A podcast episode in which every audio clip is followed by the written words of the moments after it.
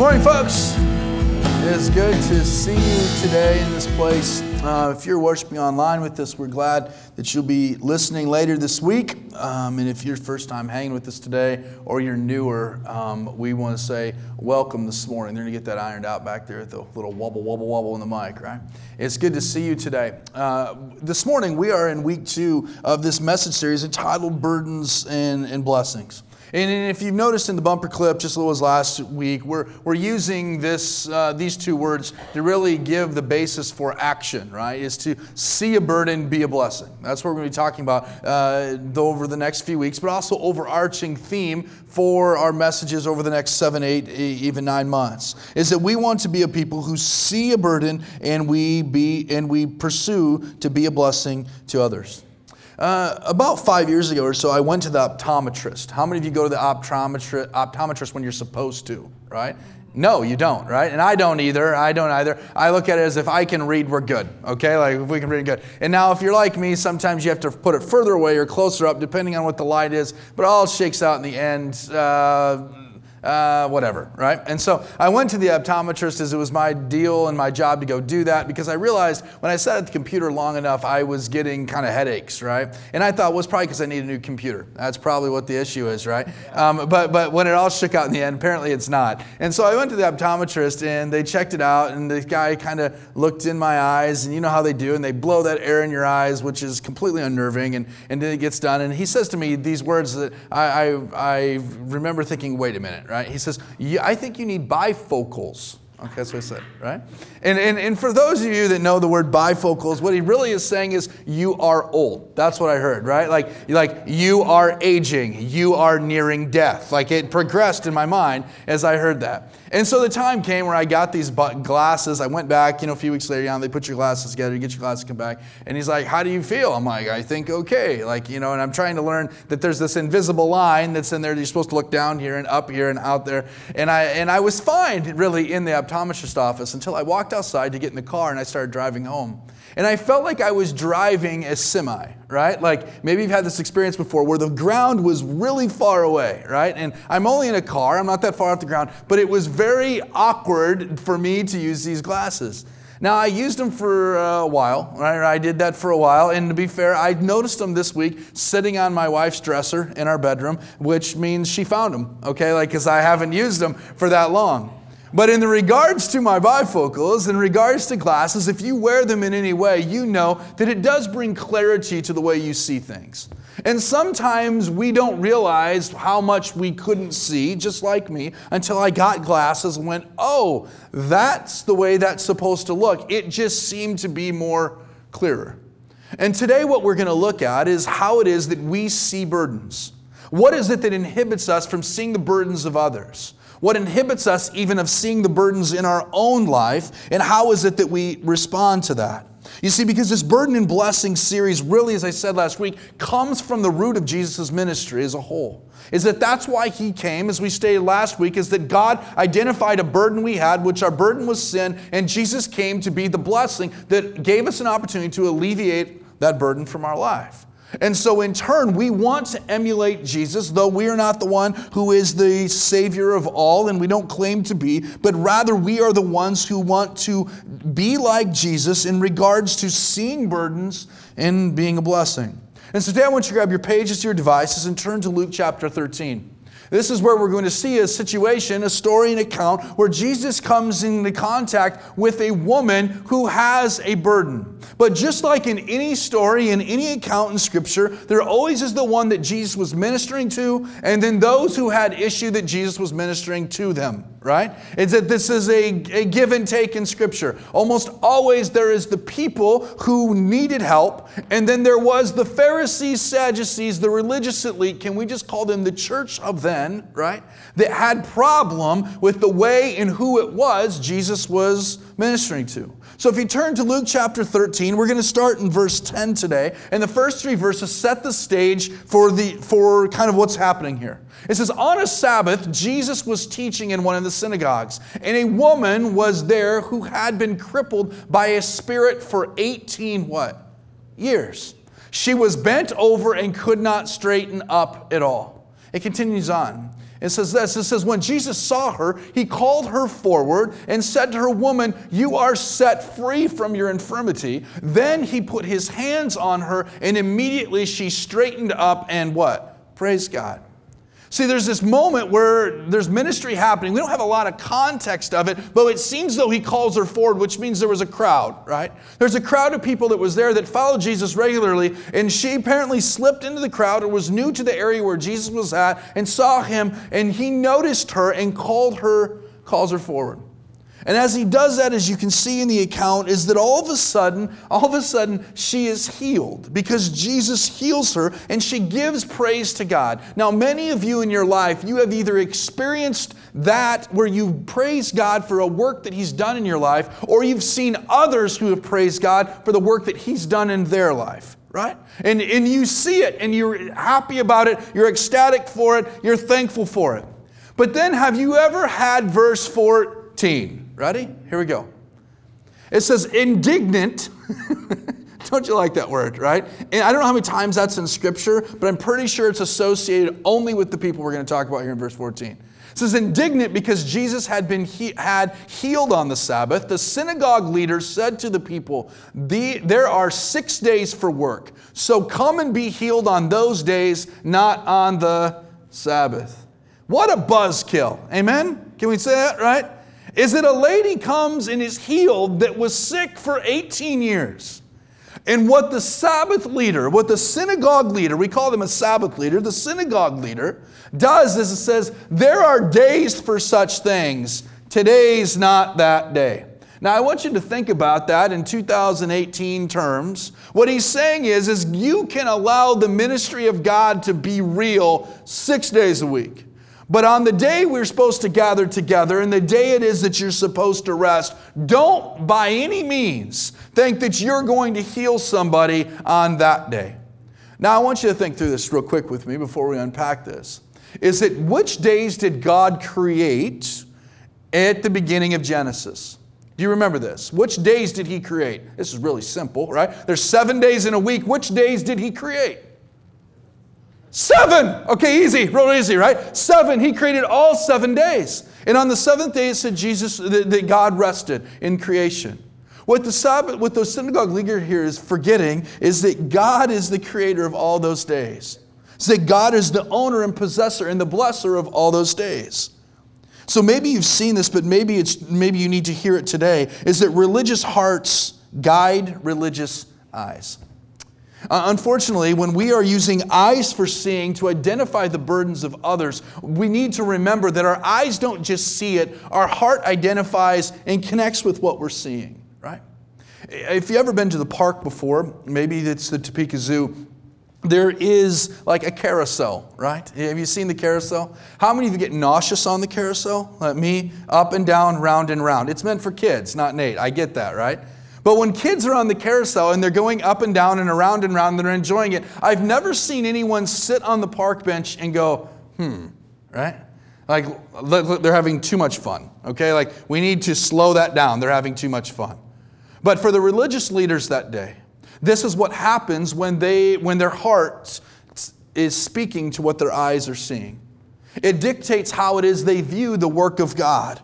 You see, the rules and regulations of man were dictating who these men saw, and even if they saw this woman's, woman's pain.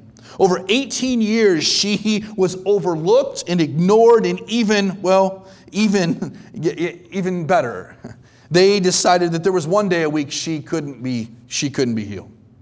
You see, some of you have experienced this before. You've experienced the healing, you've experienced the ins and outs, but you've also experienced when you've had the burden, right? And somewhere along the way, there's religious people who have this wrong heart that kind of puts you into a box to let you know whether God was for you or God was not for you. And for some of you, maybe it's been in, in, divorce, is that people don't know all the information of your divorce. They don't know all the relational situa- the whole relational situation, but they right away go divorced, and well, there, there's certain days for, for you, right? Or maybe for others, it's the idea of unplanned pregnancy is that there are people that or women that you've gotten pregnant that they're pregnant and all of a sudden and a couple maybe got pregnant and they're, they're not married whatever the situation may be If people start saying, ah, I determine, determine when God is there for you, or maybe it's just the idea of the need for food.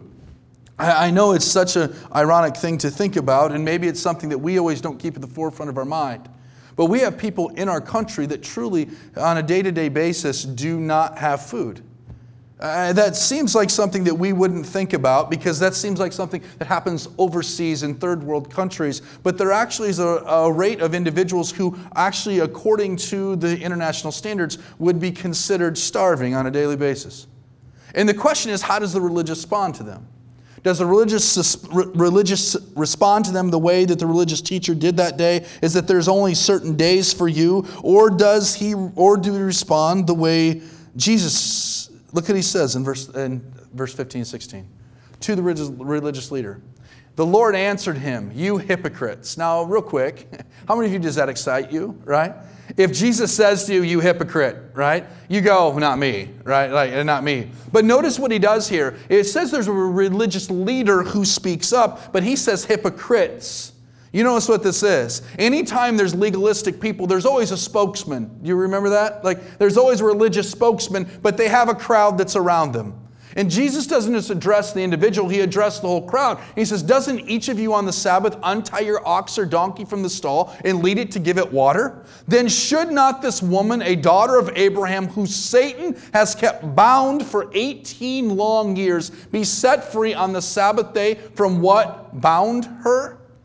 Notice what Jesus does there. He compares the fact that you, you let your horses and donkeys go eat and drink on the Sabbath. Are you telling me they have more value than this woman? Right? Now, I know a lot of us here love cats, right? And we like dogs, but the reality of it is, is Jesus puts this in pretty clear, clear form here. Is he tells them that there is a love that they have more love for a donkey than they do this woman in her pain. You see, our sight is less blurry and more focused on the burdens of others when we allow our hearts to be molded by the love of Christ and not hindered by religious, well, religious acts. See, it comes when we allow ourselves to be clothed with Christ. Colossians 3:12 tells us this. It says, "Therefore, as Christ, God's chosen people, holy and dearly loved, clothe yourselves with compassion, kindness, humility, gentleness, and patience." See, there's something about that when Christ comes to be owner of our life is that we begin understanding more clearly the burden that's in someone's life and we identify it more clearly. For the religious leader that day, his issue wasn't that he didn't think the woman had a problem. He just didn't think it was that big of a deal. And the reason he didn't think it was that big of a deal because according to his religious heart, donkeys were the same as this woman. And so, therefore, it seems as though that there, this is nothing new about being clothed with Christ, nothing new about God changing us, because Psalm 116.5 tells us about God's heart. It says this It says, The Lord is gracious and righteous. Our God is full of what? Compassion. You see, this is why Jesus throws it out there and says, You hypocrites, in that moment. Because these are the religious leaders who claim that they are for God and of God. And he says, and if you are for God and of God, if you call yourself descendants of Abraham, then apparently you, Abraham's God is your God, and the God that I know, the God that Jesus says, my Father, is full of grace and compassion. And you are not. So you hypocrites. You see, compassionate hearts see others with the love of Christ. This woman was bound and burdened for 18 years not a stretch over that, not a stretch over those 6,570 days of 18 years did those individuals seemingly find her burden to be worth time, worth their time. You see, the religious walk by, even out of that, there was 936 days, which would be their Sabbath days out of those 18 years. That still left them 5,634 days they could have found compassion upon her. You say, why does those numbers matter? Well, I don't know if they matter that much, except for this is that sometimes we forget that there is time to notice. And Jesus was there and noticed. He noticed the burden of the woman that she could not carry it alone. You, and so today I ask you this, and, and as he identifies and he sees her burden, do you know someone with a burden? If you're not here last week, I think we have this at the beginning of the slides. If we can put the definition of burden up that we said this was going to be speaking of over the next few weeks. Is a burden is a heavy load that one cannot carry on their, on their own, right? And so I pose that question to you. Do you know someone who has a burden? Something, something that is going on or some in someone's life that's either situational or spiritual or seasonal that we talked about last week that their burden that you've been watching, whether it's been for one day or 365 days, do you know someone who has a burden? You see, so far, so far in the word, there's this word in our in our English language. And there's a word that's been haunting really the church since back, well, even God's people with Moses. It's this three letter word. Are you ready for it? I want you to say it with me. But. Ready? Say it with me. But. But. It's a word that haunts us in our identifying of burdens of others and living it out and acting. You see, maybe you understand. It goes like this They are hurting, but it, I just don't know what to say. Right? But. Or she could, she could use a friend, but. He has an addiction, but. I want to love them, but. The church is very neat, but. Right? That's a very lame one, but very neat, but. See, and but hinders our, our hearts to live out what our eyes see when we are clothed with Christ. You see, that word but is something I think is interesting, is when I'm guilty of it on so many levels. So many levels. Is that so and so really could use someone to call them? Well, I'll do that, but I need to this. Right? Is it but, but, but? And for us, I think for the is we are in the same boat sometimes, just as the religious leaders were, is that they they see and they were dictated by this word but. Is that it this woman needs help, but it's the Sabbath, right? This woman could use kindness and compassion, but our donkeys need water. But thank the Lord, this is not Jesus' way. Jesus understood what was potentially the biggest but. It was the religious hearts, it was their selfish hearts. That's what was inhibiting them.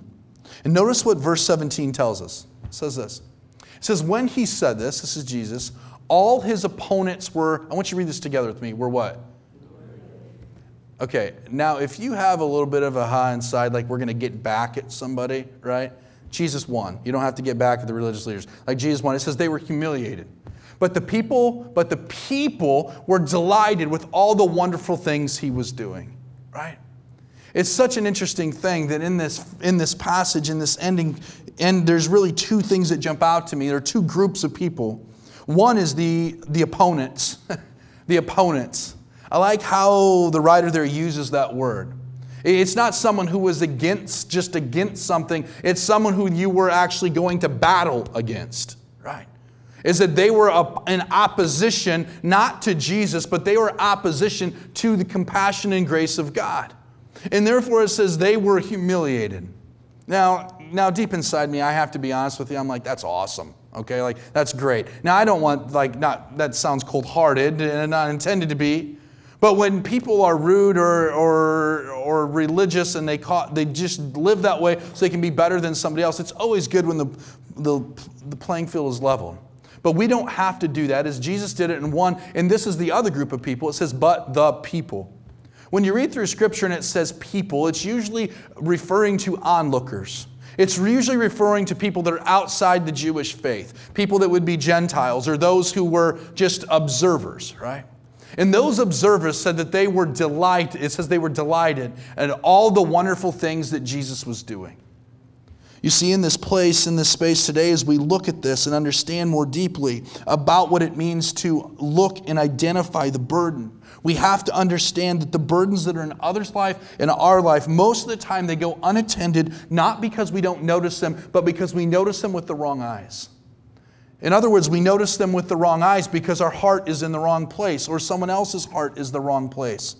It's, it's baffling to me that there are orphans all around the world, and the church can say there's orphans all around the world, but we don't really eliminate, eliminate orphans. Does that make sense? It's, it's, it's somewhat baffling to me, and I'm not putting myself in any other position. I'm with you, like I, I'm processing this, that there are people who are hungry in our city. There are people who are hungry in our city, like right a mile and a half away, and we know that, we can identify that, but we still kind of use the but, the, the but thing, right? Or, maybe, maybe more so is that we're, we just see it with the wrong eyes. Is that maybe we're seeing it with a political eye? Is that if we just had the right government and the right people, they could help make a fix of something, right? Maybe we're, we're seeing it with, a, with more of a relief eye. If we just had enough canned food, we could help, help somebody. I want you to notice something that with this woman, Jesus did not take her to the doctor. He didn't find an outside source. He actually just he, he healed her in the name of in the name and the power of God. You see, as the band comes today, as we button this up, is that when we share in the burden with others, critics are silenced and the burden re- experience relief. I think that's so important to know. Is because uh, I wanted you to know that there are sometimes there are critics even with the greatest movement of God. Did, did you know that? Like, and, and I've started to realize is that sometimes there are people who are critics, and the reason they're critics is because it doesn't fit in the well, the Sabbath day idea, all right? Can we say that? In the religious Sabbath day idea.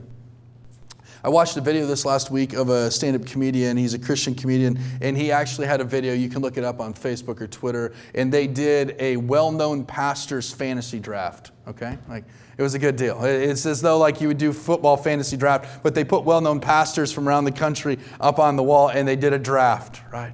And as they did the draft, I wish I could show you the video, but copyright wise, we can't do that. And so, uh, with the draft, it was really great that they drafted one guy who, who has a really large church. It's really great. And he says, it's, it's awesome. It's going to be good. You come and you feel good, and you leave and you feel good, you know, the ins and outs. And he goes on, and there's someone else. They, they drafted a, a woman who, who teaches uh, very frequently around our, around our country. He says, Good, you, you got her. Now you have the woman demographic, right? You have a good, well rounded team. He goes on to say there's another guy who drafts a, a, younger guy who actually wears skinny jeans and, and all the ins and outs. He says, Perfect, you got the millennials like your team is building. And all the while, he puts that out there just as a joke and a lighthearted deal. And there's people who came back and just criticized him, right? And criticized him that you're making fun of my quote pastor, you're making fun of this, you're making fun of that, right? And he came out with a video this last week that just jumped back at that. He says, You know, I want to tell you, he says, when it shakes out in the end, he says the beautiful thing is is that I wasn't trying to criticize anybody. It was all in good lightheartedness. He said I've actually visited almost every one of those pastors' churches. And as I visited them, I walked away going, "Man, they actually care for people. They care for people."